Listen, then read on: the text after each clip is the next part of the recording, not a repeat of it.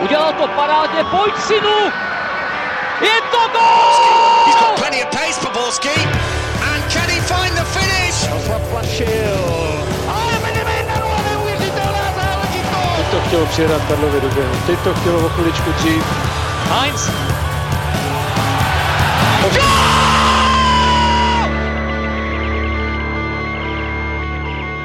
Dobrý den, milí posluchači, vítám vás u Fotbal Focus rozhovoru. Od mikrofonu zdraví Martin White a ve studiu tu vítám eh, Stefana Šimanského, fotbalového analytika a sportovního ekonoma a autora knihy Soccernomics. Hello, Stefan. Dobrý den, Stefane. Ve fotbalovém světě jste známý nejvíc možná kvůli vaší spolupráci se Simonem Cooperem na vaší skvělé knize Soccernomics, kde měníte spoustu zažitých představ o fotbale a přinášíte nové myšlenky skrze vaši práci s daty, statistikou a financemi. Které zjištění vás osobně překvapilo nejvíc, když jste dělal výzkum pro vaši knihu? To je hodně široká otázka a je těžké vybrat jednu věc, ale obecně mě neustále překvapuje, jak jednoduchý a spolehlivý je vztah mezi tím, kolik peněz utratíte a jaký pak máte úspěch na hřišti. Je to něco, na co jsem se zaměřoval už dlouhá léta, ale pokaždé mě to zarazí. Je to zvláštní, protože byste si myslel, že tam je spousta dalších faktorů, které to komplikují a stěžují nám porozumění, ale je to opravdu nakonec takhle jednoduché. How much has the landscape... Jak moc se změnilo poznání o datech a statistice ve fotbale od té doby, co vyšla vaše kniha? A myslíte si případně, že pomohla k rozvoji tohoto trendu? Myslím si, že je součástí dlouhodobějšího trendu aplikace dat do sportu a statistické analýzy do výkonů. A tento trend se zvednul z různých důvodů. Jeden z nich je ten, že se zvedá zájem o sport, i když ten byl vždycky vysoký.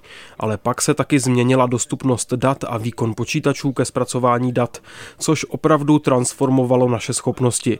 A o Soccernomics bych rád přemýšlel jako o určitém milníku, který byl schopný se sumírovat, co jsme už do té doby věděli za posledních 10 či 20 let. Dali jsme lidem vědět, že už tady určitá analýza existuje, ale od vydání Soccernomics jsme zaznamenali mnohem větší explozi datové analýzy, především díky zvětšující se dostupnosti dat. A nejsem si jistý, bylo by asi trochu arrogantní říct, že je to způsobeno naší knihou, ale vždycky je pro lidi užitečné mít počáteční bod, pokud se mají zabývat nějakým problémem. A myslím, že se od Soccernomics mohli odpíchnout. I když byste třeba nesouhlasil s tím, co jsme tvrdili, položili jsme na stůl otázky, kterými se pak můžete zabývat, studovat je a říct. Možná bychom se dobrali k jinému závěru, kdybychom se na to podívali z jiného pohledu. Takže doufám, že to lidi alespoň vyprovokovalo k tomu, aby se zamysleli a přišli s novými myšlenkami.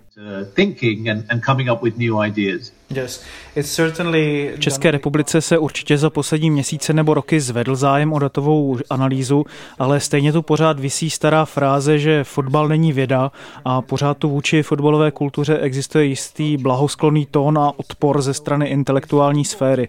Je fotbal brán vážněji ve fotbalově úspěšných zemích, jako je Španělsko nebo Německo? A pokud ano, jaké jsou důsledky? To je dobrá poznámka.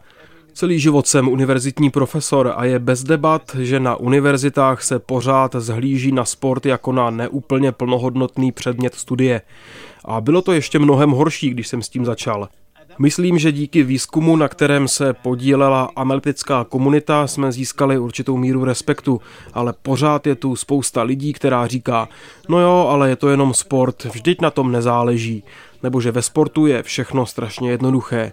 Narazil jsem třeba na spoustu renomovaných profesorů ekonomie, kteří nevědí nic o sportu, pak si během 30 vteřin vymyslí nějakou teorii a pak sami sebe přesvědčí, že odpověděli na všechny problémy. Ale ve skutečnosti přišli jenom s hloupou teorií, protože neznají základní fakta a někdy dokonce musíte znát i základní fakta, abyste přišli s nějakou teorií. To, co říkáte o České republice, je pravda. Asi o každém místě na světě se dá říct, že tu ještě panují nějaké předsudky. Je to určitě trochu těžší říct o Spojených státech, kde teď bydlím, ale určitě to platí pro Británii, Španělsko nebo Francii. Naopak mě ale zaujalo, že datová analýza dnes zažívá největší pokrok u vašich sousedů v Německu. Spousta lidí tu produkuje velice kvalitní výzkum ve sportovní ekonomii a myslím, že celá německá fotbalová komunita ho bere mnohem vážněji. A už dnes vidíme celou řadu inovací, které pocházejí z Německa a myslím, že jich uvidíme ještě mnohem víc. Alespoň když budu mluvit za sebe, mám spoustu německých spolupracovníků na společných výzkumných projektech. Přitom před 10-15 lety tomu tak nebylo. 10, 15 years ago. Společně se Simonem Cooperem v knize také tvrdíte, že Indie má největší nevyužitý fotbalový potenciál, že z Turecka by za pár let nebo desetiletí mohla vyrůst jedna z nejlepších fotbalových zemí. A také naznačujete, že spolu s tím, jak se po světě rozšiřují vědomosti a know-how, už to nebude Evropa, která bude na vrcholu fotbalové pyramidy. Ale fotbalová mapa je dnes v podstatě stejná jako před deseti lety. Elitní evropské soutěže taky zažily hrozbu čínské ligy, ale její síla šla v poslední době taky dolů. Myslíte si tedy, že Evropa nakonec ustála největší hrozby a že poměr sil na klubové a mezinárodní úrovni zůstane v podstatě stejný? A nebo přece jenom můžeme čekat velké změny a nástup nových zemí?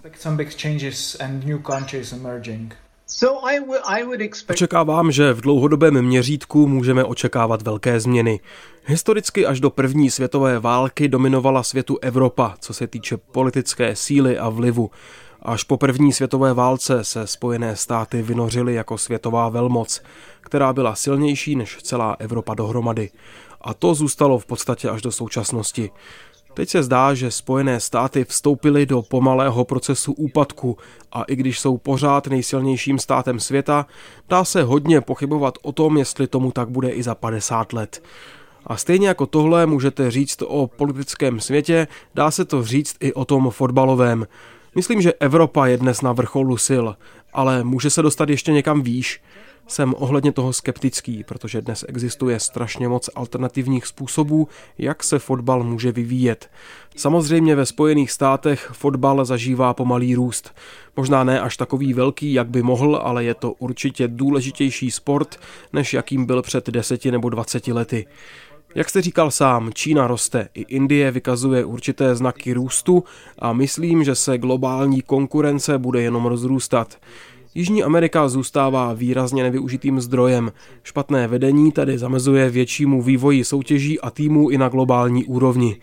Takže vidím, že Evropa bude nadále čelit spoustě hrozeb. Nezmizí jako světová velmoce v blízké budoucnosti, ale dá se očekávat, že proces neustálého odolávání hrozbám a konkurenci nakonec jednou může vést k erozi evropské dominance. Ale asi se to nestane za mého života. První tři slova v popisku na vašem Twitterovém účtu jsou zastává radikální názory. Co myslíte, že je dnes nejradikálnější myšlenkou ve světovém fotbale, se kterou souhlasíte? Možná bych měl nejdřív vysvětlit ten komentář. Byl jsem expertním svědkem v jednom soudním líčení ve Spojených státech a expertní svědek tady má pomoci některé ze stran prezentovat případ. Takže předtím, než jdete k soudu svědčit, se druhá strana snaží říct, no tady tenhle člověk není zrovna expert a neměl by svědčit.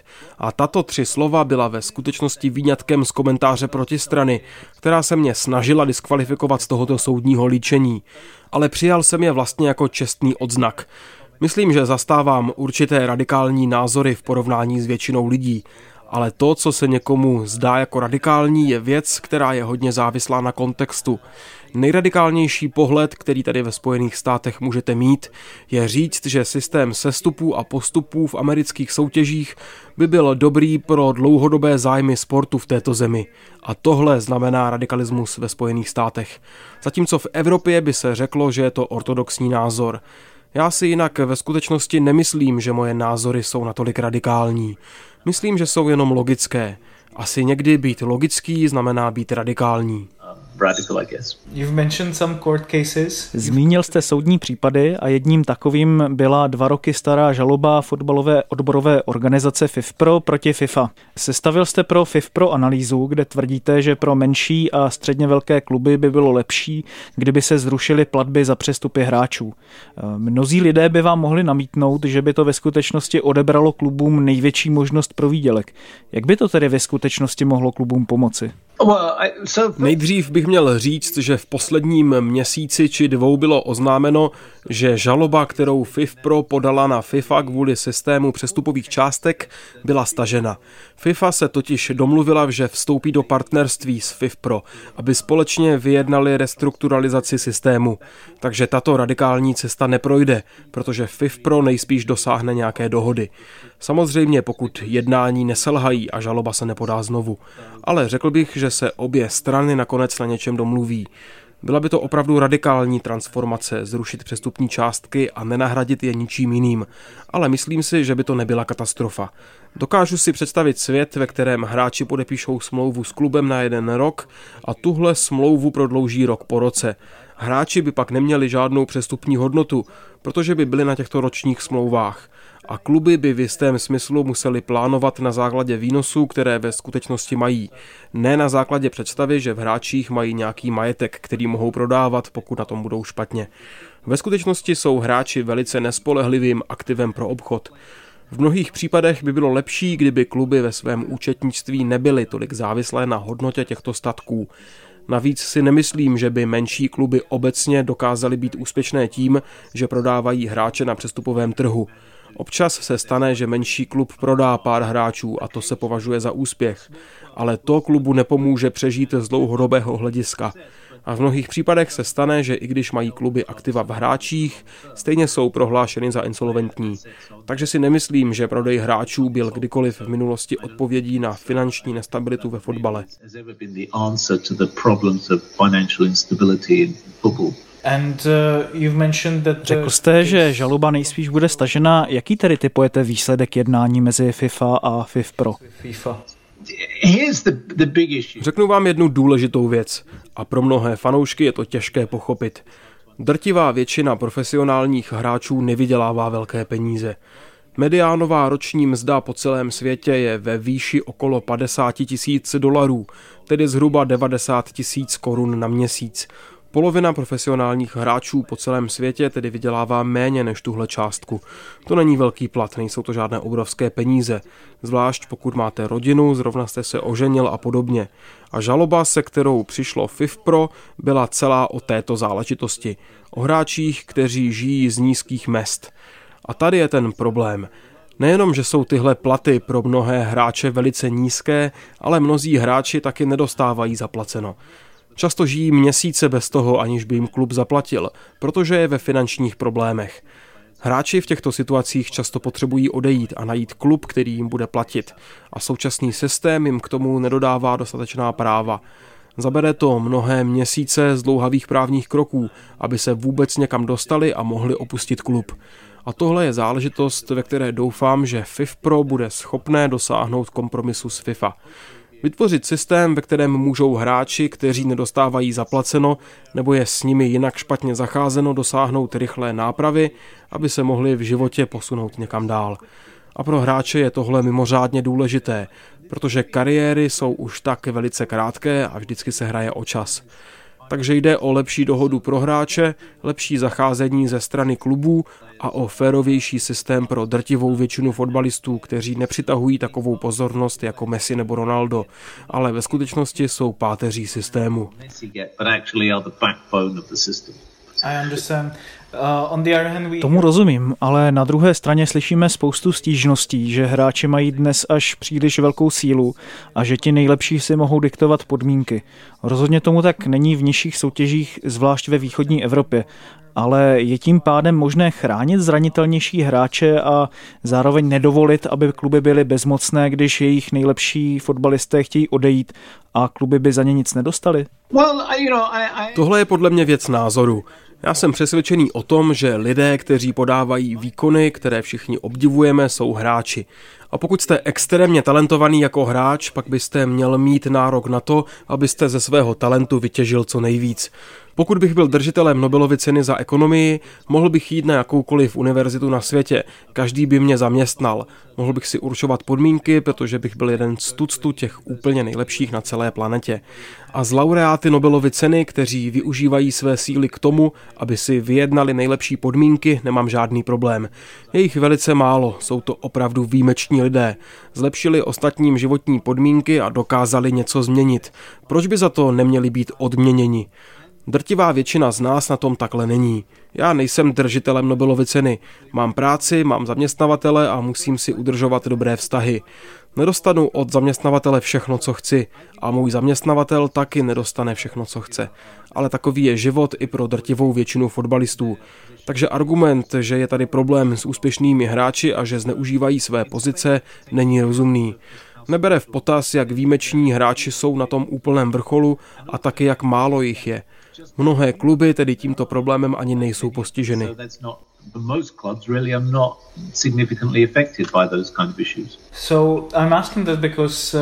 Tam se taky proto, že máme samozřejmě spoustu různých modelů po celé západní Evropě i v Severní Americe, jak vést klub, ale celá řada klubů ve východní Evropě si na sebe nedokáže vydělat a musí být podporovány státem, kraji nebo místními samozprávami. Máte nápad, jak se dostat z této situace? Já myslím, že se z této situace nechceme dostat ven. Tahle situace, kdy jsou kluby neustále ve finančních problémech, je úplně v pořádku. A důvod je ten, že fotbal ještě nikdy nebyl populárnější a atraktivnější. Diváci se mohou neustále dívat na skvělé zápasy a nemyslím si, že je na tom cokoliv špatně. Jeden z důvodů, proč máme tolik vynikajících zápasů, je ten, že fotbal je velice atraktivní pro lidi, kteří chtějí investovat peníze a koupit si reputaci a pozornost skrz financování fotbalových klubů.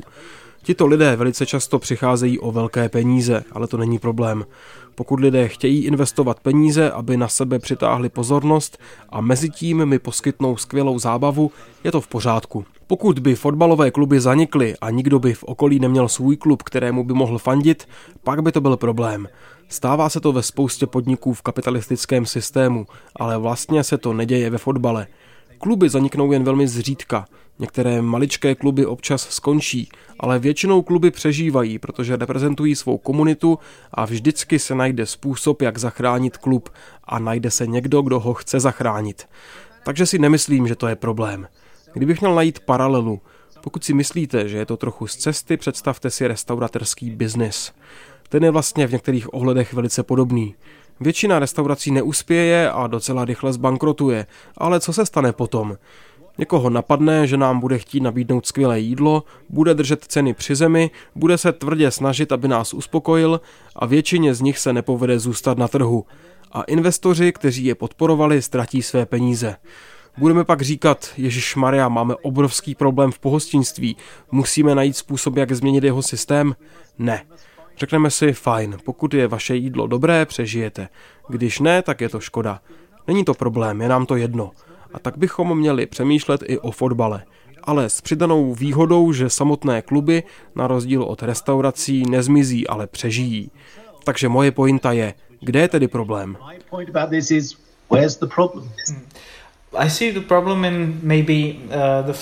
Já vidím možná problém v tom, že kluby v ligách, kde je obecně méně peněz, přežívají, ale jenom na nižší úrovni, protože potravní řetězec mezi kluby a státy je čím dál agresivnější než dřív. Existuje tím pádem způsob, jak se z téhle z té situace dostat systematicky? Get out of that situation systemically. No, to je přesně situace, kterou teď máme ve Spojených státech v největších soutěžích. Bydlím blízko Detroitu a místní tým v NFL se jmenuje Detroit Tigers a ti hrají mizerně už tak dlouho, kam až sahá paměť. Před pár lety se jim podařilo prohrát každý zápas v sezóně a nepostihne je za to žádný trest. Neexistuje tu žádný sestup. Prostě se vrátí a hrají i další rok. Takže neustále hrají mizerný americký fotbal. Sice jsou v poslední době o trochu lepší než dřív, ale obecně, když se podíváte na jejich historické statistiky, jsou otřesné. Takže ano, můžete mít tady tenhle bezpečný systém, kde v nejvyšší soutěži zůstávají vždycky stejné týmy. Cena za to je, že vlastníci Detroitu Tigers jsou velice spokojení a vydělávají spoustu peněz. Ale fanoušci jsou prakticky pořád nespokojení, protože jejich týmu se nikdy nedaří a majitelé do klubu neinvestují, protože za to nemají nic zpátky. Takže máte na vybranou. Pokud se bavíme o fotbale, každý tu má ať už sebe menší šanci probojovat se do nejvyšší soutěže a vyhrát titul. Viděli jsme to i v Anglii, kde před dvěma lety vyhrál titul Leicester City. Přitom v roce 2003 klub zbankrotoval a tuším, že byl tehdy ve třetí lize. Fotbal dokáže být brutální, ale každému dá šanci. A je pravda, že mnozí neuspějí. A pak můžete mít systém v americkém fotbale, kde je velice málo hráčů a týmů a všichni mají šanci, ale obecně preferují fotbalový systém v Evropě. Mm-hmm. Uh, one last question from... Poslední otázka. Mluvil jste o tom, že fotbal je v Evropě na svém vrcholu. Myslíte si, že je momentálně na svém vrcholu i celý fotbal jako odvětví a může už jít jenom dolů, když se podíváme třeba na vliv sportu nebo na to, že průměrný divácký věk eh, se výrazně zvedá? Considerably rising average age of viewers? Hmm. I mean, that's an interesting to je zajímavá otázka. První věc, kterou bych o tom řekl, a je to už i něco, co jsem kdysi psal na svůj blog, je to, že každý rok od té doby, co jsem začal s výzkumem ohledně fotbalu, někdo řekl, že tahle bublina už splaskne. A udělal jsem si i takový příklad. Prošel jsem si novinové archivy a našel jsem články od roku 1990 až do roku 2013, ve kterých někdo říká, že to všechno zítra skončí, že už to nemůže takhle zůstat, že je to domeček z karet, který se rozpadne a podobně. A ve fotbale pořád panuje tenhle podtón, že pohroma číhá hned za rohem. No a je pravda, že jednoho dne se to všechno opravdu rozpadne a něco se opravdu škaredě pokazí. A je hodně důvodů, proč říct, že dnes je tomu blíž než kdy jindy. Jedním důvodem je věc, která nepostihuje jenom fotbal, ale všechny sporty. Televizní sledovanost padá a padá celkem dramaticky na různých trzích a nikdo přesně neví, proč tomu tak je. Může to být tím, že se lidé dívají na videa na telefonech nebo na jiných obrazovkách. Může to být tím, že se lidé obracejí k jiným sportům, třeba e-sportům, jak jste zmiňoval. A nebo tím, že lidé víc sledují politiku, protože v Americe se dnes víc lidí dívá na Trumpa než na NFL.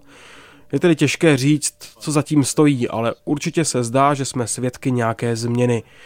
A pokud by se to projevilo v prodeji vysílacích práv, pak bychom viděli, že fotbalové výnosy budou klesat.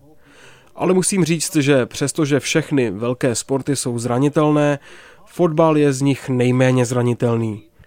NFL, MLB nebo NBA to jsou všechno velice specifické produkty.